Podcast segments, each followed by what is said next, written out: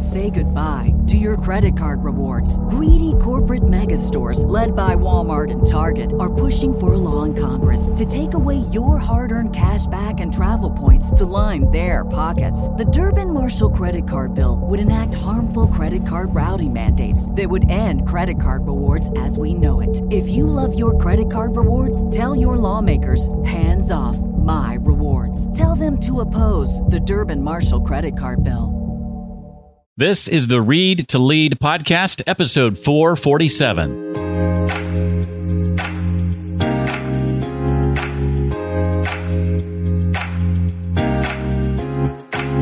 If you set a personal definition of success, as you begin to approach it, you're changed. You're changed as a person. The finish line is sort of always like creeping further away from you as you approach it.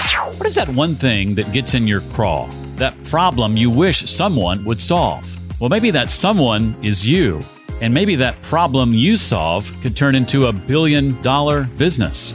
Hi, I'm Jeff Brown, and this is the Read to Lead podcast, the podcast dedicated to your personal and professional growth where each week I welcome another successful and inspiring author and we dig into his or her latest book and their unique insights on a number of different topics. Today we have the privilege of sitting down with Grubhub founder Mike Evans, author of a brand new book out today called Hangry, a startup journey.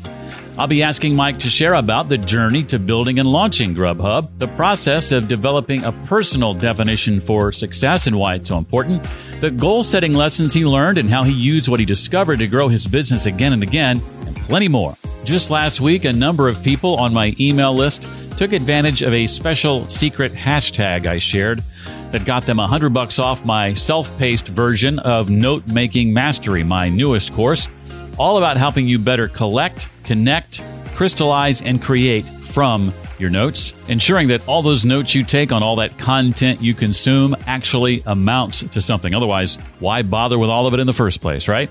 If, like those folks on my email list, you'd also like $100 off note making mastery. After all, you listen to the show, so why not, right?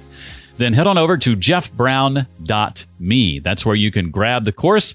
And once you're in, message me with this secret hashtag. It's hashtag smart notes. That's hashtag smart notes, and I will refund you $100 off your purchase price. Again, it's hashtag smart notes. Just go to jeffbrown.me, and there you'll find more information on note making mastery. Briefly, I'll just share that simply put, if you want to improve retention and comprehension of the content you consume for learning and growth, if you want to be the go-to person for ideas and insights when everybody else gets stuck, if you'd like to see the outputs that result from your content consumption efforts lead to new connections, well-deserved promotions and opportunities that were maybe previously out of reach for you, then your notes, your personal knowledge management system is the difference maker. Our note making mastery alumni have reported things like increased efficiency with their time, being able to capture and organize ideas and notes the first time through a book or other material, improve listening skills, leaps in their professional growth and development, more consistency in publishing content, enhanced reading retention and comprehension, becoming better conversationalists, and even starting or completing their own book. If that sounds exciting to you, then one more time, go to jeffbrown.me, grab note making mastery now, and then message me the secret hashtag that's now not so secret anymore, smart notes. That's hashtag smart notes at jeffbrown.me. Mike Evans founded Grubhub in his spare bedroom, grew it into the multi-million or multi-billion, what am I saying? Multi-billion dollar online food delivery giant that is now a household name. Uh, since leaving Grubhub, he founded Fixer.com, an on demand handy person service focused on social impact. His new book, out as of today, is called Hangry, a term I'm quite familiar with because it's a state my wife often finds herself in, and she lets me know about it quickly. Hangry, a startup journey. Mike Evans, welcome to the Read to Lead podcast. Thanks for having me on. I appreciate it. Share a bit about what you were doing before Grubhub and, and then how that idea actually evolved because it, it took some time. Yeah. So, um, my first job out of college, I was working as a software developer. It was fine. It was a job. You know, I didn't love it. It wasn't the worst job in the world, but I had a real strong desire to like go and do something on my own. And so it started with a hobby. I started by just creating a delivery guide that told me which restaurants delivered to my address in Chicago. That was it. That was the whole the whole first start of the thing was it was just a hobby. Yeah, it's a hobby that you, I think you tinkered with. What was it for a year or maybe more? Was it quite a long time where it was just not really even making any money? It was just something that, that you were doing just to help yourself, right? Yeah, so the the original idea behind it was um, that it's just really, you know, if you go all the way back to the year 2002, you can't find menus online. It's really hard to find information about delivery restaurants online. Really, the best source of information was the Yellow Pages. It wasn't great, and so I created a website to like replace that. And it started with just I just did my house, like I didn't even there was no way to search for addresses or anything. It was literally just a delivery guide for me that I I put in web form. Mm. And then it evolved to the whole city of Chicago, like where I went and picked up a lot of the menus. And then it was just the delivery guide. And, and I put a lot of effort into picking up those menus and getting the delivery information. And it was a hobby, but I kind of had this idea maybe it would be something, but it was about a year. Uh, every time I thought about making it something bigger, um, I was just sort of living my life. Like I was, I was not real motivated to do, to do anything with, with it in that first six months to a year, aside from just create the website. Uh, and so that was the start of it. So, yeah, you had this job, as I recall, where you were making, you know, a six figure income, doing some coding, but most of the time at work, you were twiddling your thumbs. You didn't quite have enough to do. So there was, there was plenty of time to, to, to work on things like this, I guess, on your lunch hour and that sort of thing. I thought it was fascinating. I mean, it's, it's a minor story in the book It's almost a, a, a, throwaway line in the book, but to me, I think the name is one of the greatest parts about it. I mean, it's such a fantastic name, but it was like a literal, it seemed like in the book, like this one or two minute conversation where people are, you and others are going back and forth at the office uh, on names and it just comes out almost instantly. Is that how it happened in real life or was it more yeah, complicated? Shockingly, it, it was like this real, really quick interaction. And I've tried naming businesses since and it's never easy. It's always yeah. really, really hard to have a name, but but Grubhub literally was like a two minute conversation. I was like, yeah, it was like delivery, guide, food, place, Grub, Hub. Yeah, that's it. like it was that simple. And it's funny because people either hate or love the name. Uh, but the, the reality is it's easy to remember and it's easy to build a brand around, which I didn't know that at the time. I didn't, mm. I wasn't thinking about building a brand. I was thinking about creating a delivery website. One of the things I appreciate too, because this certainly describes me and the things I, I, that I create, though none of them have turned into multi billion dollar businesses as of yet. I do a lot of online courses and coaching and speaking and that sort of thing. And I'm, I'm often creating things that I'm kind of making up as I go. I'll invite people to something that I haven't even created yet with the promise of what I will create and then creating it as I go. And as I read your story, I realized you kind of built this as you went along, flying by the seat of your pants. It seems like there's a lot to be gleaned from that experience, uh, that it's not necessary to know every step of the process. You just need to maybe commit to the next one. Is that an accurate description of your experience, sort of just committing to the next step and not worrying about what comes next? Yeah, I think that there's a narrative for startups, you know, for, for big venture backed startups where you go and get an MBA at like some fancy school and then you write a PowerPoint presentation about your great idea and then some VC throws you a few million dollars and then fast forward 6 months somehow you're a billionaire. Like I I don't think that many people actually experience that. Mm. I don't think it's a reality for for most people. And so what what actually happened in my case was I started with this thing that I was solving a problem for myself and then it, it each step sort of as you say it sort of made it obvious what the next step was going to be. And i don't want to make it sound like i was just sort of randomly like oh i fell into this. Like i was really thoughtful about it as i went. But the reality was like it, wasn't a straight path. It was it was sort of more of a drunken stumble. Like like i tried some things that worked and that was great. I tried some other things that didn't work. But actually if you're innovating if you're creating something from nothing a commitment to experimentation and a commitment to figuring things out and being open to learning is a critical part of of innovating something new. You if you have a plan in your mind of how it's going to go from the start, it can't by by definition be very innovative because that's not how innovation works. Good point. Good point. There's another aspect of your story that I identified with. I, am partner in a business with a with a friend of mine who's in another, another state, and oftentimes my contributions are, and things that I bring to the table are ideas and insights, and he spends more of his time doing the work that takes actual time to do. Whereas I can walk into a conversation and drop a knowledge bomb and walk away. You know? And I kind of have the easy part of it as far as time is concerned. And I know early in your story, you and and and Matt, I think it was, were kind of bumping heads because you know you were working eighty hour weeks, and Matt had invested but wasn't really doing anything. Can you talk about how you kind of came about trying to resolve some of those issues and make him see it from your perspective? Yeah, I think the answer is poorly.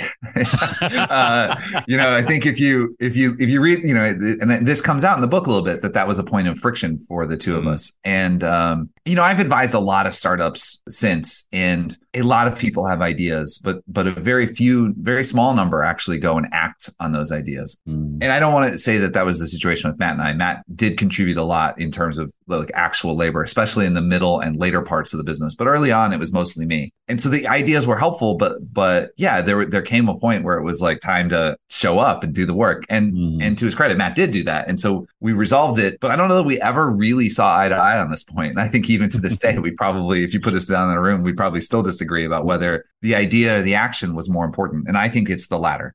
Looking back over the years you were with Grubhub, do you feel like those 80 hour weeks were necessary to to have the success that you did, at least for a season? You know, I'm reminded of the adage, and I'm going to butcher it here. You know, entrepreneurs are the only ones willing to trade a 40 hour a uh, week job for an 80 hour a week business. Was there just no other way for you during that time, you think? It's it's hard for me to sort of like hypothetically guess what a revisionist history would look like. Sure. But I will say that there were some advantages that came out of that 80 hour week. One of which was, you know, the, the doing that for a couple years. One of which was um, there were certain elements that were necessary for the business. You know, I talk about this a little bit. I geek out a little bit about this thing called a geocoder in the business, where mm-hmm. I wrote some software to turn an address into a usable piece of information so that I could actually search delivery information. And though Google Maps didn't exist at the time, mm. and so I I had a two to three year head start against a lot of other competition because I was willing to do the work to just create something that didn't exist yet. Mm. So those tools that came along later really did open up the platform for competition. But by the time that happened, I'd already signed up 5,000 restaurants. Mm. And so w- what really I got is I I didn't just get the, the I wasn't just first with a lot of some of these things. I because there were other online ordering companies but what I had developed was sort of first best. Like it was the first one that really worked well. Mm. and so that head start you know you can sort of see that pattern follow throughout the, the subsequent years. Like when we had the first app on the on the app store for a food delivery website for Apple you know we were in the first 100 apps. Mm, I didn't know that. But we had 20,000 restaurants at the time we did that and and so that head start really did help a lot in terms of becoming the the largest player. Mm. One realization that you share early in the book came after you experienced success, and I'm going to quote you here: "For all my newfound wealth, in more fundamental ways, I'm bankrupt." How were your relationships impacted by the ups and downs of, of growing a successful business? Yeah, I think that work life balance has been really elusive for me, and mm. uh, and it's taken me 20 years to get to a point where I think actually it's it's in a healthy place. Mm. And, and relationships suffered. I I don't you know I I talk a lot in the book about the importance of being intentional with a definition of success, like a, a personal and unique definition of success. And the challenge with doing that, you know, of creating a business that really leveled the playing field for independent restaurants compared to chains was that that goal was in conflict with friendships and it was in conflict with my marriage and it was in conflict with are we going to have kids someday? And and I had to make sacrifices as I went through that. And so that that was a challenge for sure. I would say it got resolved in the sense that after the fact, I was able to spend more time on some of those other things, but it was not without its own costs. The marriage thankfully survived. I just want people to it know did. that. Yes, I'm still married. Yes. yes. Yes, thankful for that. You mentioned having a personal definition of success. I'm wondering if you could maybe unpack that for us a bit. What did the process of developing that definition look like for you? Yeah, so this to start, you know, when I went for first, I wanted a hobby because I was hungry. Like, so my goal was not be hungry, right? That was my definition of success for the business to start. It was a very small goal. Yeah. It got bigger. I had a ton of school debt. My wife went to law school. I went to, I got a graduate degree from MIT. Like, we had a ton of of school debt. And so my first goal for the business when I when I switched from being a hobby to a business was to pay off that school debt. But it was it was later on that that grew, you know, right around the housing crisis when when restaurants were really struggling. Mm-hmm. It grew into trying to make independent restaurants more successful, right? And then but then by the time the IPO came around, I, I kind of had realized that like that businesses are huge levers for social change. And if I had known early on that I was going to care so much about this impact that the business made, I probably would have made slightly different decisions. Mm. And so then as I, but one of this weird thing happened as I approached each of these goals. The book also explains my, uh, it goes on to go do the bike trip because I, uh, after, after the IPO, I rode my bike across the United States. And my goal changed during that too. And what happens is if you set a personal definition of success, as you begin to approach it, you're changed. You're changed as a person because if you set really hard goals for yourself, you change as you approach them. And so then your definition of success changes. So the, the finish line is sort of always like creeping further away from you as you mm-hmm. approach it. But actually, it's the growth of the process. And I'm not the first person to say this, that it's the journey and not the destination. uh, it, it's good. It's healthy to, to be pushed and to change as you try to approach goals. Yeah. And that, and that's, that's what I'm talking about in the book about being thoughtful about what it is you're trying to accomplish. And iterating on those goals were, I think, a huge part of the process of uh, helping you to grow the business again and again and again, wouldn't you say? Yeah, I think it's it's the nature of innovation that you have to be willing to really have a lot of grit and work hard on things that are difficult. But you also have to be willing to quit the things that aren't working. And those two things are in direct conflict with each other. but if you make that commitment to work hard, but then leave behind the things that aren't working, it frees you up to take more risks. It frees you up to mm.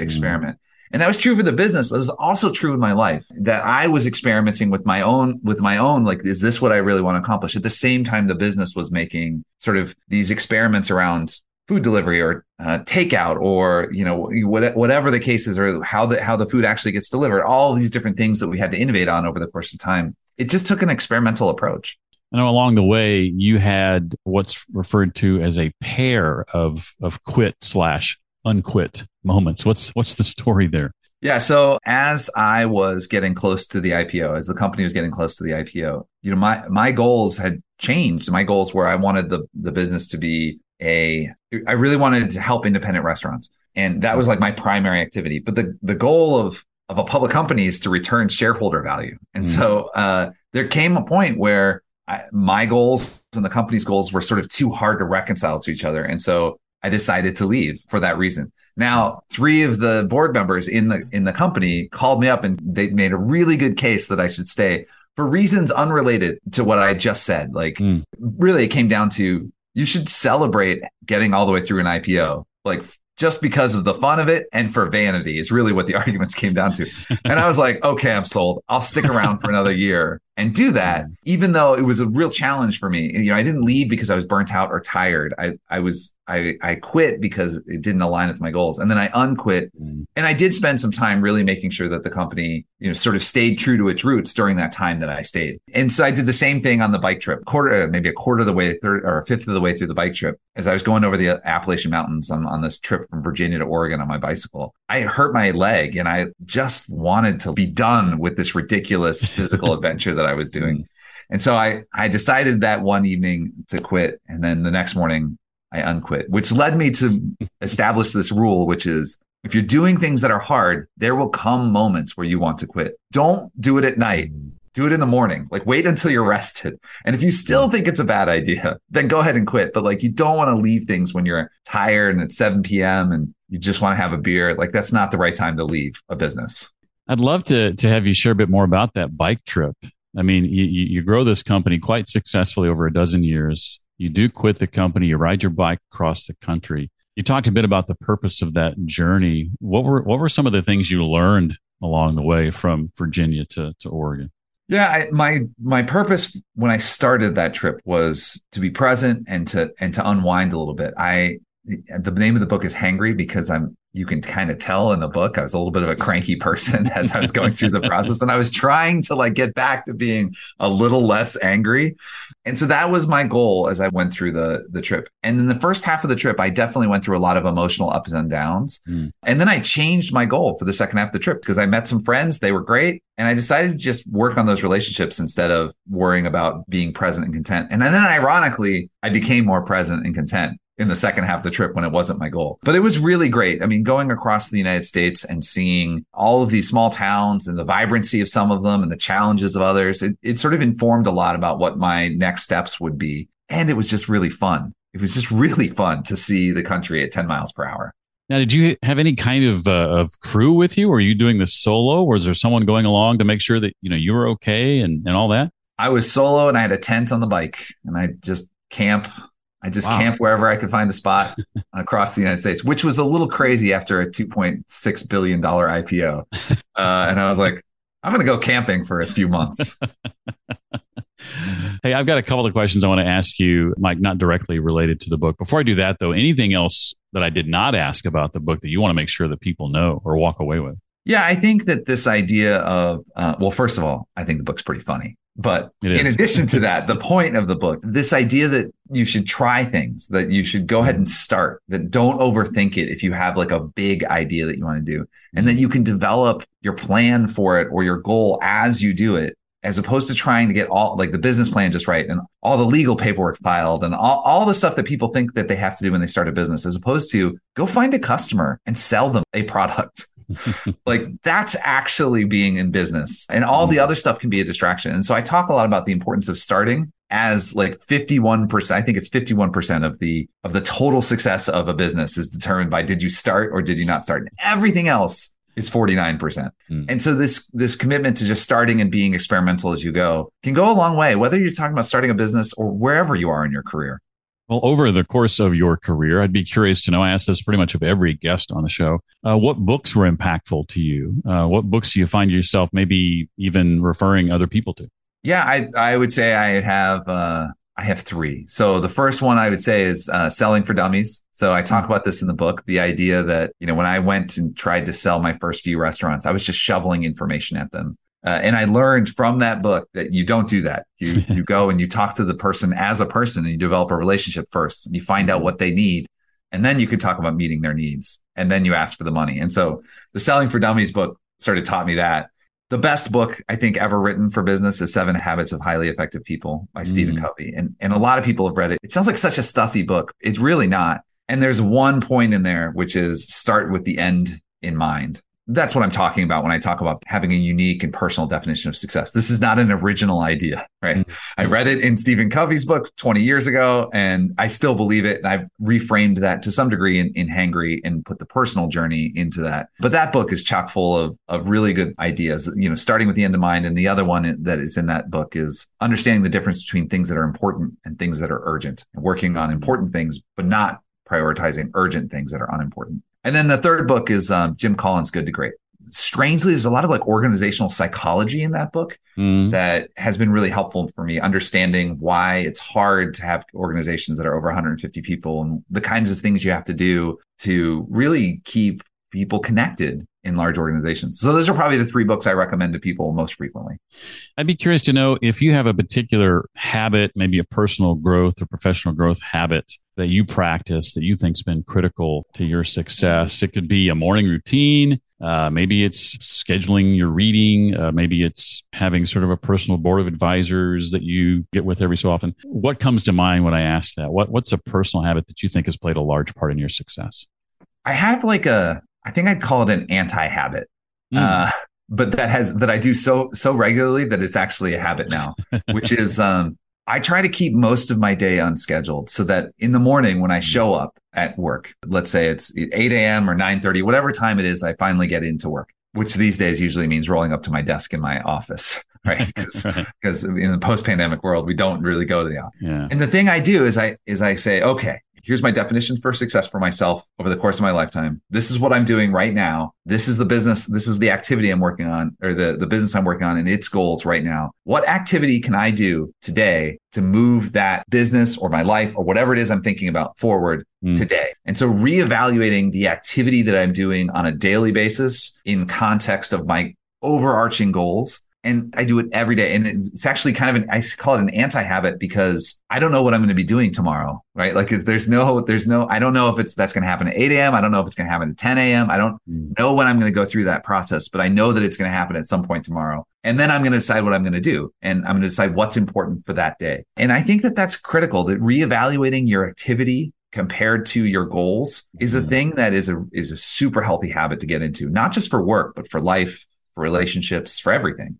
Lastly, I want to give you a chance to tell us about Fixer, what's going on there, fixer.com, and anything else you're working on that you want to make sure we, we know about. Yeah, so coming out out of the IPO and the bike ride uh, for Grubhub, I was thinking a lot about what I was going to do next, and where that and ultimately ended up in was this new company that I'm running called Fixer. And Fixer.com is a place where you can go and you find a handy person uh, that will come and, and work at your home. But that person is actually, they're all W 2 employees employed by our company that we train from scratch. The idea oh, behind wow. the business is that there aren't enough skilled tradespeople to do the work. And so we're going to train them ourselves. And then we're going to create a really great consumer experience in the home where you can use, use your phone as a remote control for your home. That's different. It is a little different. It's a very complex business. It's only the results of like the 20 years of doing Grubhub that enabled me to to do this one effectively. Um, but the, but our our fixers love it. The the homeowners love it. I like running. I like running the company. So the goal is to create a gender inclusive entry path into the trades that's really easy to access. You don't have to have an uncle or a dad that teaches you. You can learn it through our very open, very, very inviting and very inclusive uh, organization. And you get into customers' homes pretty quickly and start fixing things, which is what people really want to do. So that's the idea behind the business.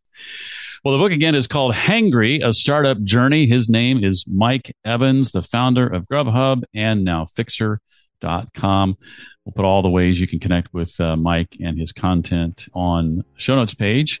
And I encourage you to check out this book. Definitely filled with engaging, thought provoking stories that you're going to enjoy. Mike, I hope it's a huge success. Thanks for coming on the Read to Lead podcast today. Yeah, thanks for having me. I really appreciate it over at the show notes page created for this episode. That's readtoleadpodcast.com slash 447.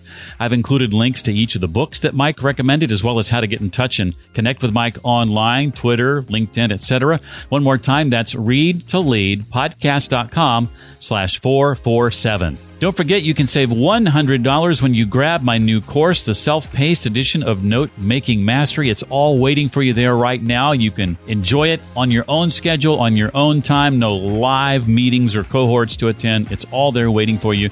Go to jeffbrown.me to grab it and then message me with this not so secret hashtag. It's hashtag smart notes and I'll refund you $100. Again, to find out more, Jeff Brown me and look for Note Making Mastery at the bottom of the page. I'm really excited about the next few weeks as I'll be featuring books like The Bezos Blueprint Communication Secrets of the World's Greatest Salesman, Sell Yourself How to Create, Live, and Sell a Powerful Personal Brand, as well as Start from Joy Trade Shame, Guilt, and Fear for Lasting Change, a Lighter Spirit, and a More Fulfilling Life. All that and more on the way in the next few weeks, right here on the Read to Lead podcast. That does it for this week. Hope to see you next time. Until then, as always, remember leaders read and readers lead.